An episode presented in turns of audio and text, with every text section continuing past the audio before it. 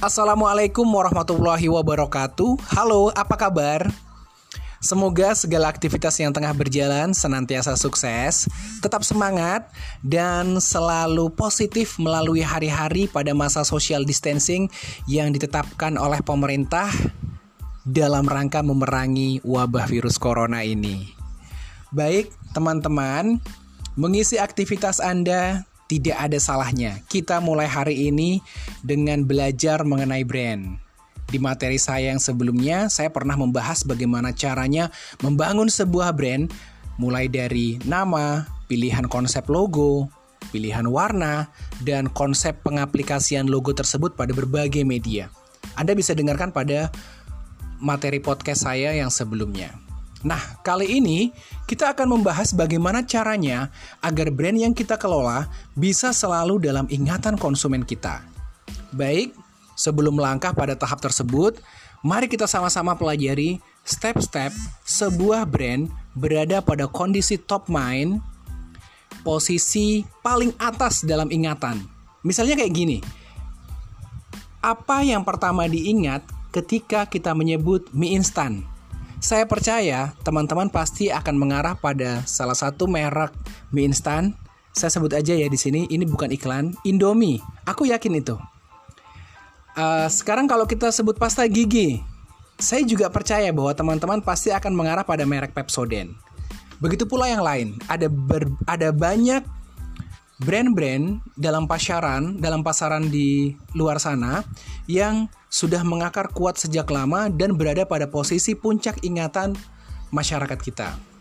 Baik, adapun tahapan-tahapan dalam uh, sebuah brand pada posisi top mind itu pertama kali diawali dengan unaware brand. Unaware brand itu adalah suatu kondisi di mana tidak menyadari merek. Berarti mereknya nggak dikenal sama sekali itu adalah tingkatan terendah dalam piramida merek, di mana konsumen itu tidak menyadari adanya suatu merek, padahal mereknya ada. Biasanya ini dialami oleh brand-brand baru atau brand-brand yang uh, kurang melakukan sosialisasi atau kurang melakukan komunikasi ke target market mereka. Tahap yang kedua adalah brand recognition atau pengenalan sebuah merek adalah tingkatan minimal kesadaran merek di mana hal ini penting ketika seseorang membeli memilih sesuatu merek pada saat melakukan pembelian. Jadi, misalnya aktivitas promosi, direct selling, sampling itu adalah sebuah tahapan untuk melakukan recognition brand. Seperti itu. Jadi, konsumen diajak untuk mengenal, merasakan, melihat brand yang kita kelola. Tahap yang ketiga adalah brand recall atau mengingat kembali merek. Ini adalah mengingat pengingatan kembali terhadap merek tanpa lewat bantuan karena berbeda dengan tugas pengenalan. Artinya, ketika misalnya kamu datang ke, ke, ke teman kamu bertanya, "Eh, bagusnya kalau kita uh, ke Bulukumba itu pakai jaringan apa ya?"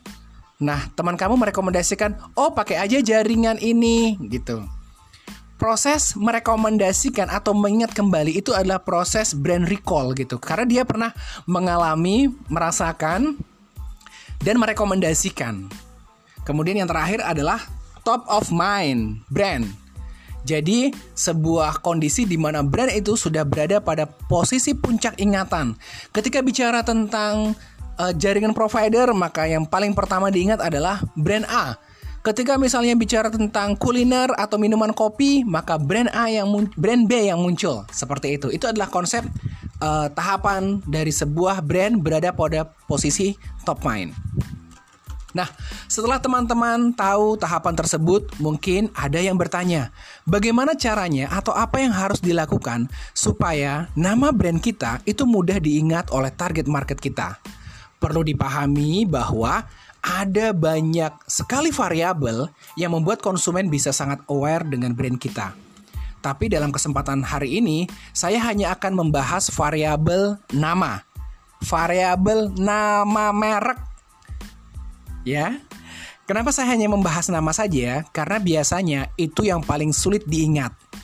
Pengalaman merasakan enak, biasa saja rasanya, atau tidak tidak enak rasanya, itu bisa lebih mudah diceritakan daripada mengingat identitas atau nama sebuah merek.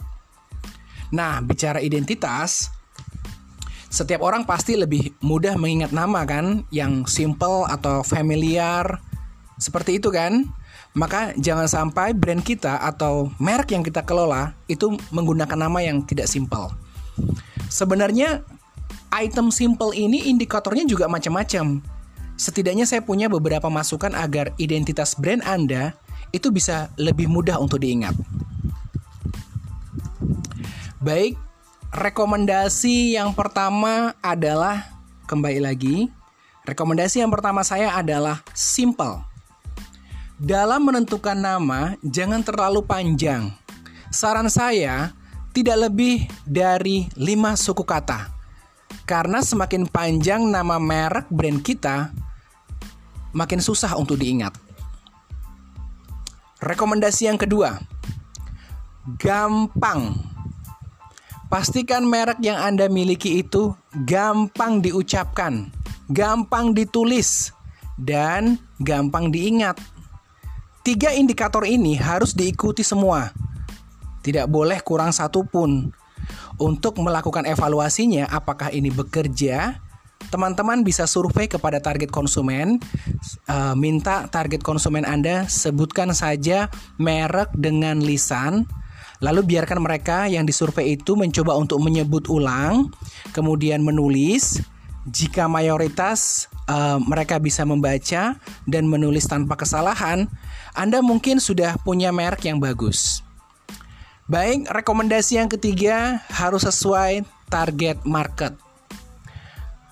Brand atau merek yang Anda bangun harus sesuai dengan target marketnya. Misalnya seperti ini ya. Kalau kita jualan produk makanan Jepang, jangan sampai uh, nama merek kita itu jauh dari kosakata Jepang. Jadi misalnya kita jual mie mie mie mie goreng Jepang gitu ya. Itu namanya harus menggunakan istilah-istilah Jepang. Misalnya Hana Sobu. Ah itu Jepang ya, tapi jangan menggunakan nama mie goreng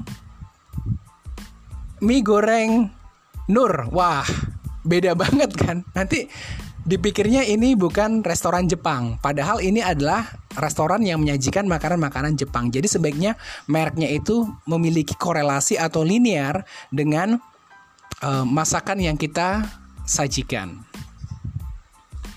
Kemudian yang keempat, jangan gunakan urutan konsonan atau angka. Jadi misalnya gini, ini terutama untuk brand makanan ya. Anda jangan menggunakan misalnya uh, uh, brand yang menggunakan akronim uh, bukan akronim ya, tapi seperti kayak singkatan. Misalnya BRI. Ah, itu kan merek uh, brand perbankan gitu ya. Nah, untuk kasus makanan, untuk brand makanan Anda jangan menggunakan penggunaan nama yang menggunakan susunan konsonan seperti itu. Jadi misalnya bakso PKR. Nah, itu kan aneh terasa ya. Jadi selain aneh uh, saya yakin akan menjadi sangat sulit untuk dikembangkan secara lebih jauh gitu. Karena ketika kita bicara mengenai brand, kita akan bicara mengenai tagline, kita akan berbicara mengenai logo, konsep visual. Nah, kalau misalnya uh, dengan susunan konsonan, maka akan sulit untuk membuat visualisasi makanan yang enak uh, dan nyaman untuk dilihat. Uh, itu ya. Terus yang ke terakhir rekomendasi saya yang terakhir adalah menggunakan storytelling. Jadi jangan lupa untuk membuat sebuah storytelling mengenai brand yang Anda bangun.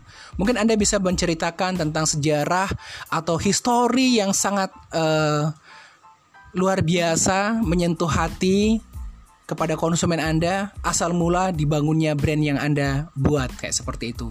Saya yakin cerita ini akan membuat sebuah kedekatan secara khusus karena pada dasarnya masyarakat Indonesia terutama itu senang banget dengan sebuah cerita, sebuah behind the story dari uh, sesuatu.